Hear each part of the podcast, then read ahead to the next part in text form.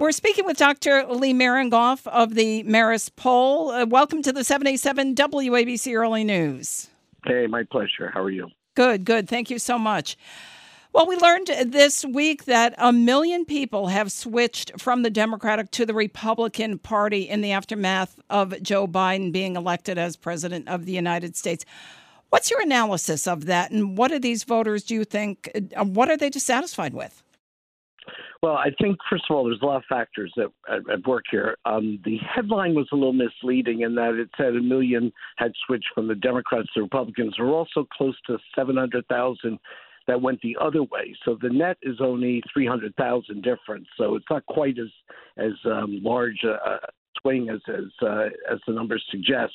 Um, and also, I think that we were talking after the Biden election. Uh, people were upset with the COVID mandates, with the education and school issues. Um, what we've seen since the leak of the draft of Roe and the decision, we've seen a swing back in the suburbs going the other way. Um, so that where nationwide, the Republicans had a three point advantage in terms of the so called congressional ballot question. Now it's a plus seven. So we've actually seen a 10 point swing going back in the other way. In other words, the suburbs are very, um, tend, to be, tend to be volatile. They tend to move one way or the other. We've seen that for 20 years. And right now, with the decision by the Supreme Court, uh, it seems to have a, a, a, reverse effect than the initial election of Joe Biden did. And now it's swinging more Democratic. Dr. Miringoff, I know Marist polled nationally about the U.S. Supreme Court's overturning of Roe sure. v. Wade, of course, the law legalizing abortion back in 1973. Did people polled agree with the High Court's decision or not? Well, no, they they disagreed uh, for the most part, and all the polls are showing a majority uh, disagreeing, mostly Democrats, but also independents and the same suburban voters who we were just talking about. Uh, especially suburban women uh, have uh, disagreed. They see the decision of the court as being largely political, not legal, and they no longer hold the court. Uh, this has been going on for some time, but in you know, it was kind of like a institution that was held with high esteem and with great confidence, and that confidence has eroded uh, in the last few years. And I think the uh, you know the current decisions are making it look very political, and that's something that you know, seems for a lot of people to be an overreach. Uh, not uh, someone uses the phrase they've seen themselves as the super legislative branch right now, uh, which is a much more activist role than was designed and, frankly, what conservatives had always wanted the court to be much more, uh, you know, legally based and, and act in restraint. And this is uh, this is for a lot of people uh, overboard in terms of its role. How do you feel this will play out in the November midterm elections?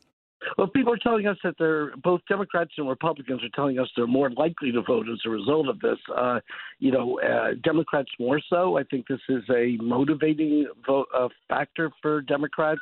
Uh, but we're going to see a lot more issues come on the table between now and four and a half months from now, uh, as we've been seeing almost weekly. Uh, so, uh, you know, this has been a very volatile period, uh, a very complicated period, and it's unclear where things are going to be in October and the first week of November.